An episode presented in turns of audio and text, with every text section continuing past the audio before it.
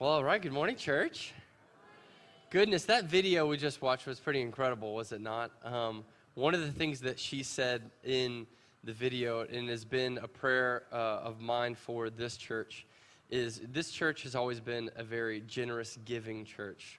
But I wish and I, and I pray and I hope that the Lord will turn us into a, a giving uh, church in the fact that we send missionaries, not just send money. And so um, I, I just bring that up because maybe the Lord is calling someone in this room to go. And, um, and you've been hesitant.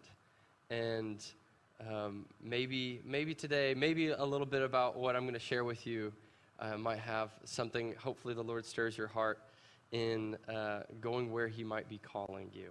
So, uh, my, uh, my sermon this morning is going to talk about co- connecting the dots of Christmas. Now, have you ever played one of those connect the dots puzzles or illustrations or any of that kind of stuff? So, my daughter, who's three years old, who is not in here in the moment. Oh, she's in the back. So she loves right now doing all kinds of different, you know, puzzles and painting and all kinds of stuff like that. And to connect the dots, I have some images for you. They're, they're those, uh, if you want to throw one of them on the screen. So it's something like this, where you have to connect the dots, and, and uh, I, I, can bet you probably know what that is, right? What, what is it?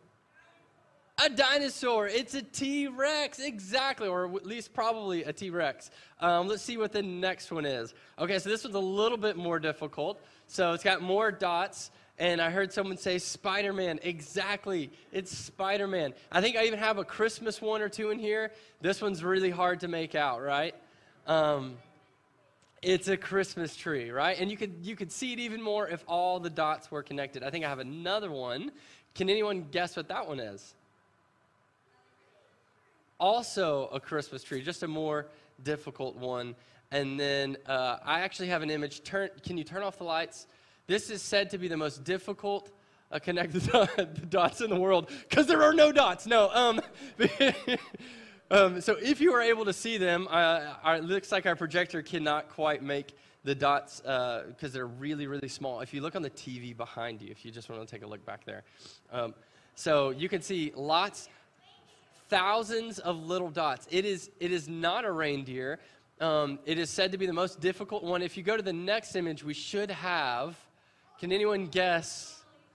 Yes. So that one, quite literally, I think it's said to have like 10,000 dots that are connected.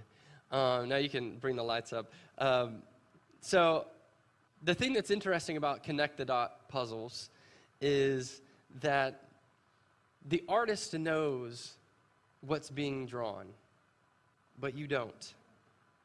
And you have to meticulously and obediently go from dot number one to dot number two to dot number three, all the way to 10,000 in order to see the beautiful image that the Creator was seeking to make. And so, um, the title, like I said, of my sermon this morning is Connecting the Dots of Christmas. We're going to be in Galatians. If you have your Bible, you can open it to Galatians chapter 4.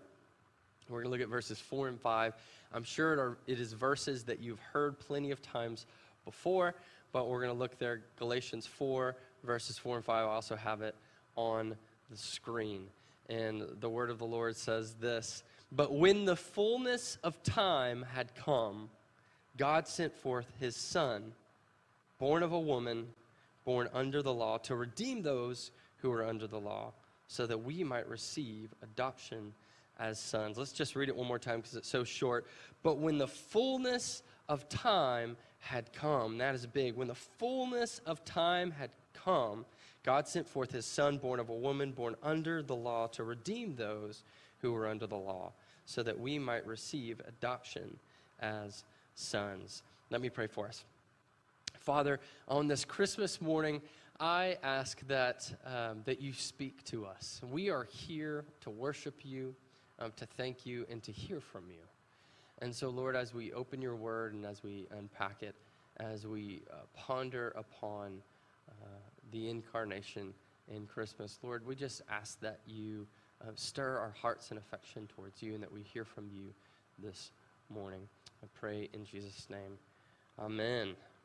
So, my goal for this sermon this morning is to show how God sovereignly works um, all things together for uh, His good purpose, and that we should obediently trust Him as the ultimate artist who's painting something beautiful. So, my first point this morning is that we are to be obedient in the inconvenient.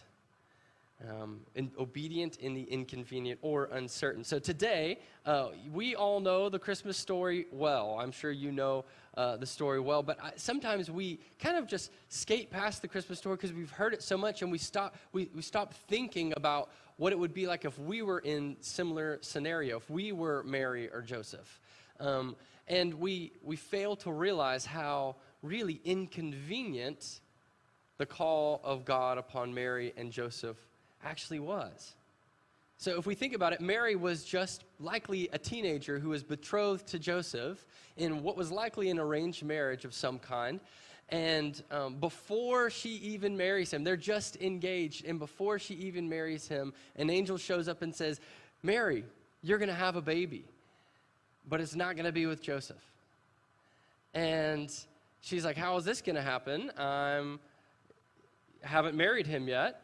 And um, and, she, you know, the angel explains that this baby is going to be from the Lord. And I'm sure what probably entered her mind was, what? Why? Why not wait a little while? Why, why now? Uh, this is really not a good time, Lord. Um, I, I'm, I'm going to be married to him really soon, but if I'm pregnant outside of my marriage, that could ruin my reputation.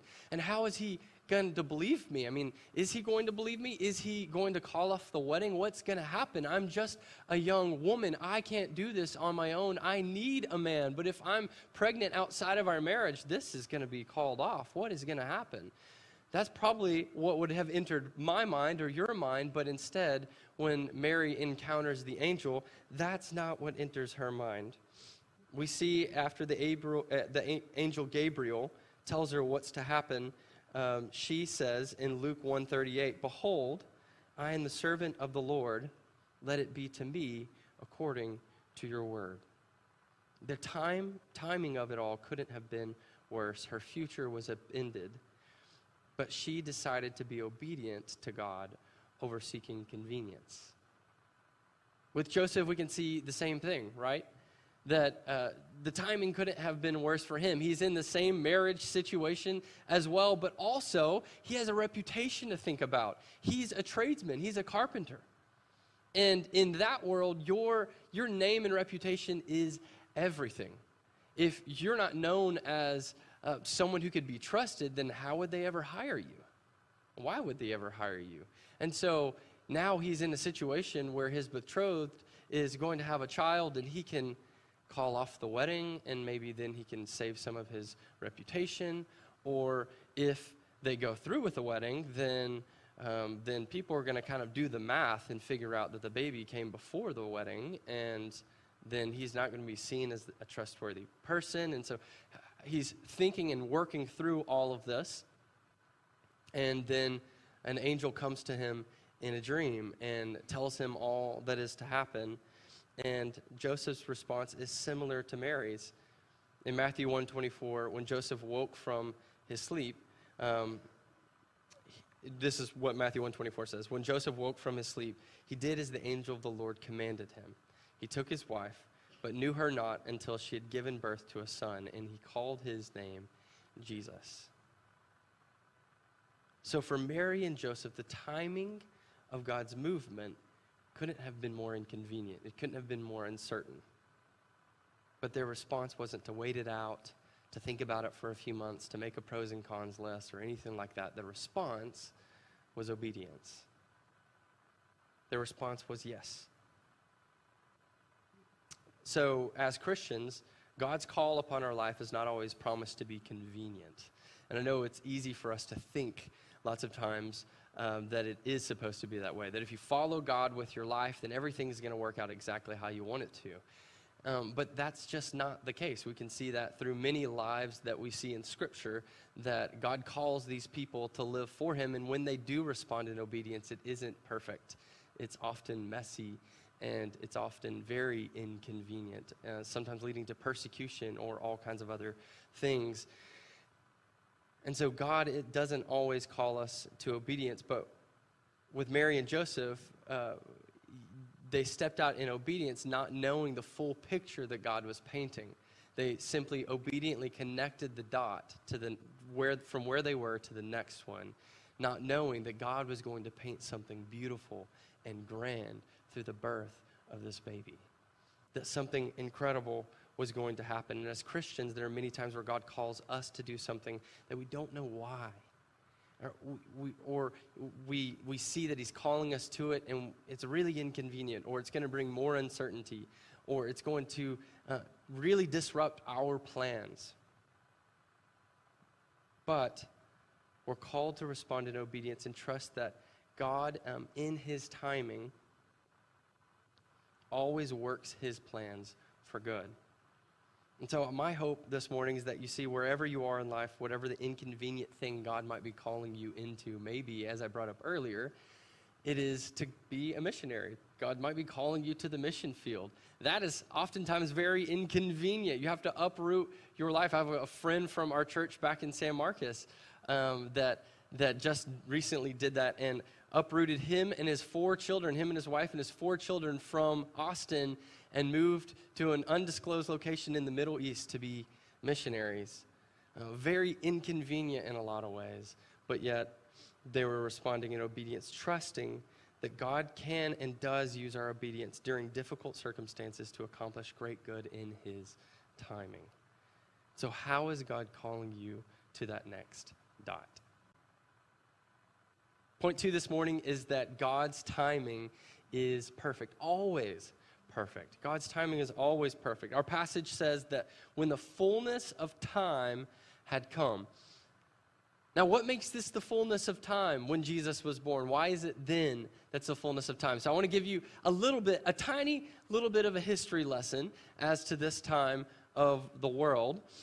Um, Jesus' timing that he comes, that God brings forth Jesus through Mary, is the right time politically, culturally, spiritually. There's more to it, but I'm just going to unpack just a little bit. So it's the right time politically because Jerusalem was under Roman rule at that time. And uh, one thing that's really interesting about Romans is, uh, as opposed to the Babylonians and, and other cultures that ru- ruled over Judea, they actually allowed other religions to, to happen. So they allowed you to worship whatever God you wanted to worship, as long as you acknowledged that Caesar was the king over all kings and the Lord over all lords. He was above all of them except for in Roman law, there was a special provision given for Jews, for Judaism, because in fact, the, the law kind of articulates this idea that uh, Jews were so hard headed about their one God that they would not submit to Caesar as the God above them. So all other religions had to see Caesar as the Lord of Lords, except for those hard headed Jews. And what's interesting about that idea that's really cool is that Jesus comes on the scene during this about 150 to 200 year span where Jews are given this special provision under Roman rule. And during that span, Jesus comes on the scene. He lives, he dies, he does, he's resurrected, and all of that. And then as Christianity is birthed, it's birthed as a sect of Judaism. So it's also given that same provision. And so Christians are able to go out through the Roman Empire and declare Jesus as the King of Kings and Lord of Lords. And they're not persecuted like many other religions would have been because there was special provision given in the Roman law. It's interesting. Um, also, during this time, it was a time of peace within the Roman Empire. So Augustus Caesar took the throne in 25 BC, and he ushered in a time of unprecedented peace up to that point. There was a lot of uh, civil war that was happening within the Roman Empire, and when Augustus Caesar took the throne, all of that ended and there was peace. And during that time of peace, there was a lot of beautiful things that happened within the Roman world. So Rome was able to build their economy. They were able to build an intricate system of roads that interconnected all the different regions of Rome and areas of Rome to the rest of the world. And then also with that, because they had uh, soldiers who were no longer out and fighting wars or fighting civil wars, they were able to use those soldiers to do a little bit more policing. And so within the Roman Empire, there was a lot more peace, there was less gangs, and there was less violence that happened within the society because the Roman soldiers were able to do a lot more peacemaking. And so, or peacekeeping. And so during this time, um, there were some beautiful things that could happen culturally. So the Roman road opened trade with societies all over the world. And because of this uh, robust trade that first entered into Rome during this period of about 100 years leading up to Jesus, um, during this time, also Greek became the lingua franca. It became the uh, global, or of that area of the globe, trade language, meaning that people could interact with those who were of a different society for the first time, and they could communicate with them. They could tell them about who Jesus is in a language that people from every culture would know. Um, historians also speculate during this time, shortly after Jesus lived, um, that the literacy rate in the Roman Empire was the highest, uh, potentially the highest of any ancient civilization ever. They don't know that for sure, but based on some different things they have found, they think and they speculate that somewhere around 20%, um, close to 20% of the population was literate. Now, today in America, we I think we're at like 98% literate. So it's much less literate than we are. Um, but in the ancient world, that is really, really high. And the reason why that's important is because as the the apostles wrote letters to the churches after Jesus, uh, he, they would, Paul and Peter and John and the apostles would send these letters out to the different churches. Then someone within the church was literate so they could actually get before the church and read it. This is one of the first times in all of history where that was a capability. And so there are these this ability for the people for the first time to be a people of the word of God because the word of God could be declared when they gathered. Um, all of this is happening at this moment when Jesus comes about. It was also the right time spiritually. Um, in the centuries prior to Jesus, Greek philosophers like Socrates and Plato and Aristotle did a good job of challenging people's answers to the big questions of life, like what the meaning of life actually is. Why are we here? They challenged those things. And I read a pastor this week who brought up the idea. He said, um, I quote him, uh, the Greek philosophers plowed the fields of the human heart, and Christ and his followers then sowed the seeds of meaning. God used the Greek philosophers to upend people's philosophy of life, and Jesus was able to come in and sow the truth.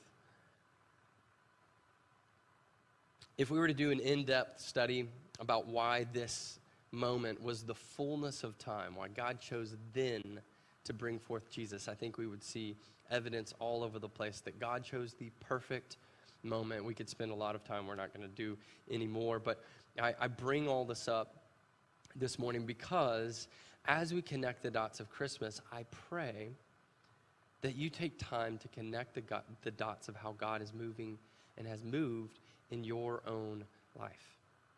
If we slow down to think about how God has worked in our lives in the past, we can connect the dots and see that He's used our obedience in His perfect timing to accomplish great things.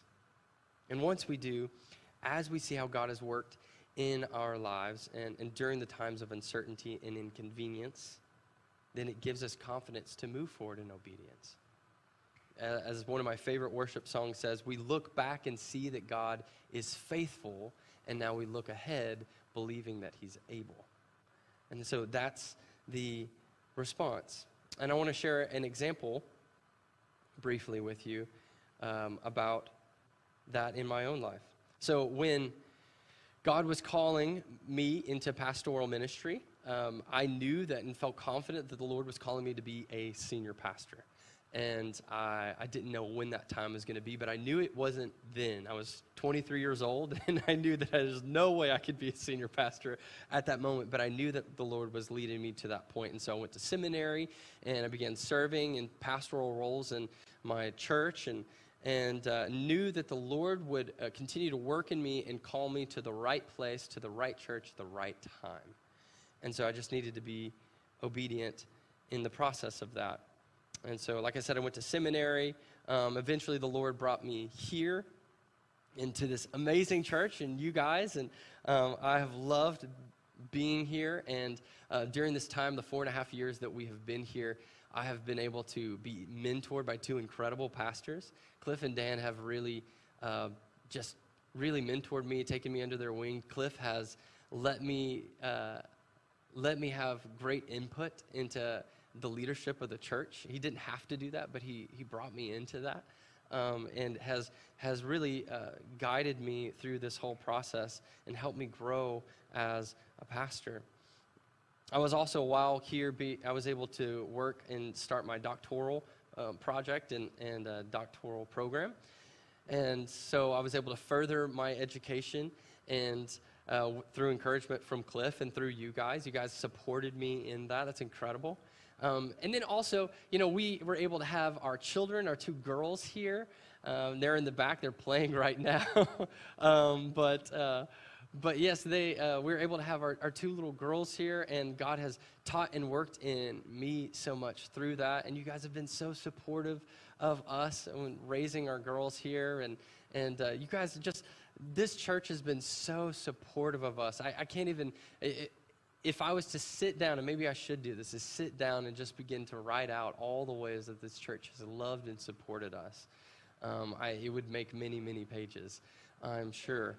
Um, but this church has been so supportive. But around, uh, not but, uh, the good news is around nine months ago, we felt that the Lord had uh, been working for the nine years from when He had called me into pastoral ministry until that moment, that God had been working and laying the groundwork for uh, leading me into a senior pastor role. And we felt that that groundwork had been done and that the Lord might be calling me into that place. And we didn't know where it was going to be. And I was hesitant to even look because I wasn't quite done with my doctoral program. In fact, right now I, I've finished all my writing, but it's not yet approved. Um, so I still have some defense and I still have some approval stuff to do, but I'm, I'm pretty much done with everything.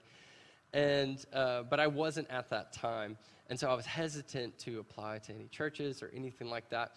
But God, in His perfect timing, um, ended up dropping something in my lap in the sense that um, my uncle, who I had interned with, as is a pastor. I had interned with him years earlier when the Lord first called me into ministry. I didn't know what to do, and so I, I called up my uncle and said, Hey, I don't know what to do. I feel like the Lord's called me into pastoral ministry. And he said, Well, come hang out with me for a few months, and then you can figure it out. And so he just wanted some free labor.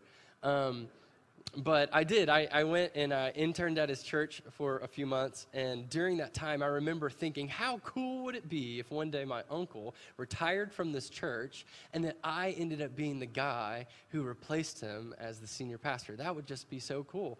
And so, whenever he announced his retirement about nine months ago, I thought, okay, Lord, well, I've kind of thought about this and waited for this, and so I'm going to apply. And so that was at First Baptist Church of Willis, which is not the place that the Lord is calling us to. Instead, uh, in that time, Karen encouraged me. She said, Well, if you're going to apply for that, you might as well just look and see what other things are out there. And so I did. Um, I thought that was wise. And so I applied for five churches, five churches total. And um, all of them, I was hesitant to do so because, like I said, the timing didn't seem perfect. If any of these churches were to call me, it would be inconvenient because I was still working on my project. In fact, I was in the middle of my doctoral project, and um, it would be a lot to try to make that transition. But I did so anyways, and I started the interview process with these five churches, and one of them was First Baptist Church of Texas City. Uh, which is where the Lord is calling us. And what's funny is whenever I first applied to all those five churches, I remember telling Karen, okay, I've applied to these five churches. This is their website, their Facebook, all that stuff. Just look them over, look at the town online, all that kind of stuff. And uh, so she did that. And then I got home that day and I said, okay, of all the churches, of those five, which one do you just feel the most drawn to?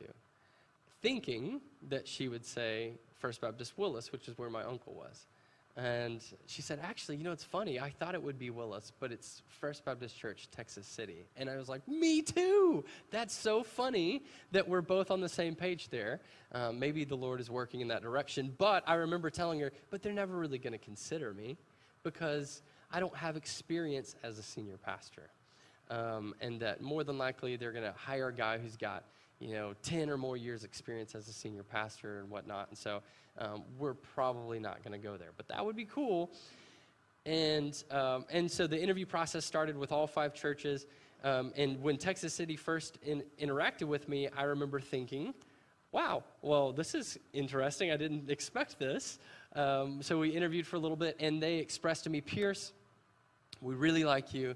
We really feel like the Lord uh, has his hand on your ministry.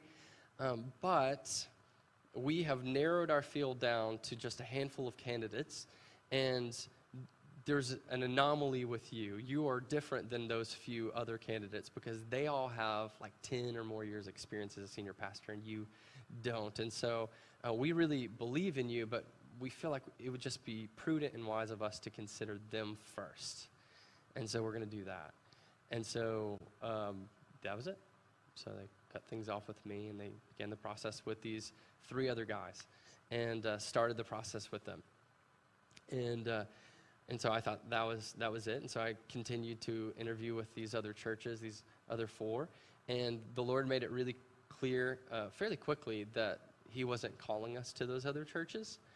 And so we didn't know what to do. We just thought, okay, Lord, well, you may just be calling us to stay here longer, and that is okay with us. We love being here. And so uh, we felt confident that we were happy either way because the Lord had us in a wonderful situation here. And so we uh, were happy with that. And then a few months later, Texas City reached back out to me and said, So, what's interesting is we've kind of done the whole interview process with these other guys who had more experience. We've gone to their churches, we've uh, met with them in all kinds of different ways, and we just don't have a sense of peace that they're the guys that the Lord is calling as our senior pastor and we haven't uh, totally cut it off with them yet, but we are wondering whether you'd be interested in just starting that conversation with us again. And um, so I said yes. And what's really cool about God's timing and all of that is that with that, that was right at the end of me finishing my doctoral project. So the thing that would be the, the thing that sat on my shoulders where it would be inconvenient, the Lord was working out his timing in that. And so um, we began the process and began interviewing uh, again. So just so you know, uh, the process of hiring a pastor takes a long time. And so we talked for about three months and we were interviewing and, um, and really quickly we began connecting the dots of how God was moving and realized that the Lord was uh, calling us to Texas City.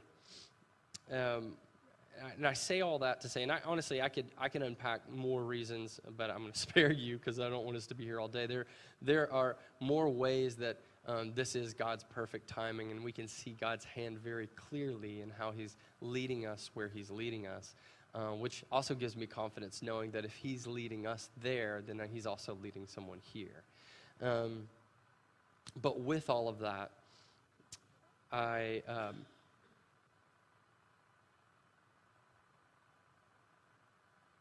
we connected those dots and saw how God was moving and how He was moving us um, there, and how ultimately, in hindsight, God's timing was perfect. And so, through the whole process, um, through from when the Lord called me into ministry until now, uh, through the years of just continuing in faithful obedience to God, He's been preparing us for the next dot in the grand image that He's painting, that He's making. Um, and, and the cool thing about it is that God's painting a beautiful picture that's much bigger than me, it's much bigger than you, it's much bigger than any individual. Um, God is using our faithful obedience to create a beautiful image, and we don't know, like the Mona Lisa thing earlier, we don't know what the full image is until He's done, until we have been faithful and obedient. And so our role is to faithfully draw the line from the dot we are on to the dot God is t- calling us to. Um, whether it's something that we rejoice in when He calls us there or it's something that's inconvenient, whatever it may be, God is calling us to, and our role is to be, is to trust Him, to trust Him and obey Him, knowing that He's painting a beautiful image. Does that make sense? Um, so I, I just want to end by saying thank you, uh, church. Uh, if you're a visitor this morning, you're like, what is he talking about with all this stuff? So, uh, um, so we have been here as uh, Karen and I and the girls.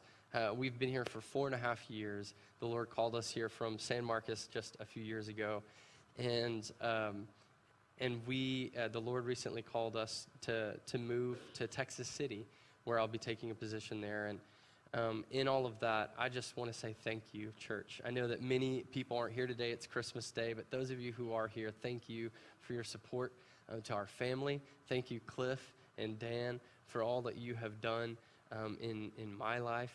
And um, this relationship isn't over, it's just see you later.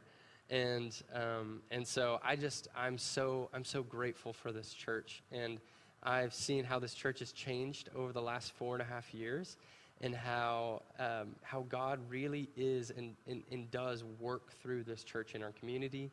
And, uh, and I'm excited to see how He continues to work uh, through all of you. And I bring up again, before I conclude in prayer, I bring up again, I, I do, I just have this feeling there's someone in this room that has been pushing off the idea that they should go to the mission field. And um, maybe we should talk after. I would love to talk to you about that, or Cliff would. Um, rather than just being one that sends our funds to missionaries, maybe the Lord is calling you to be the person that goes. And so uh, let's connect that dot this morning as we connect the dots of Christmas. Let me pray for us, and then we'll sing again. Father, you are good, and we thank you for this morning. We thank you for the fact that we can gather together on Christmas Day. Um, what better opportunity and time to worship you than on Christmas Day? And so, um, Lord, I ask that in this time of transition, in this time of, of movement, and how we're not only trans- transitioning uh, with my family, but we're moving into a new year, we're moving into a new season um, as a church. And so, Father, I just ask that um, you woo us and bring us close to yourself. You help us to see how you're working in our lives, and you give us the confidence to act obediently as we connect the dots of where you're calling us and what, what beautiful image you're painting through our lives, I ask. In Jesus' name, amen.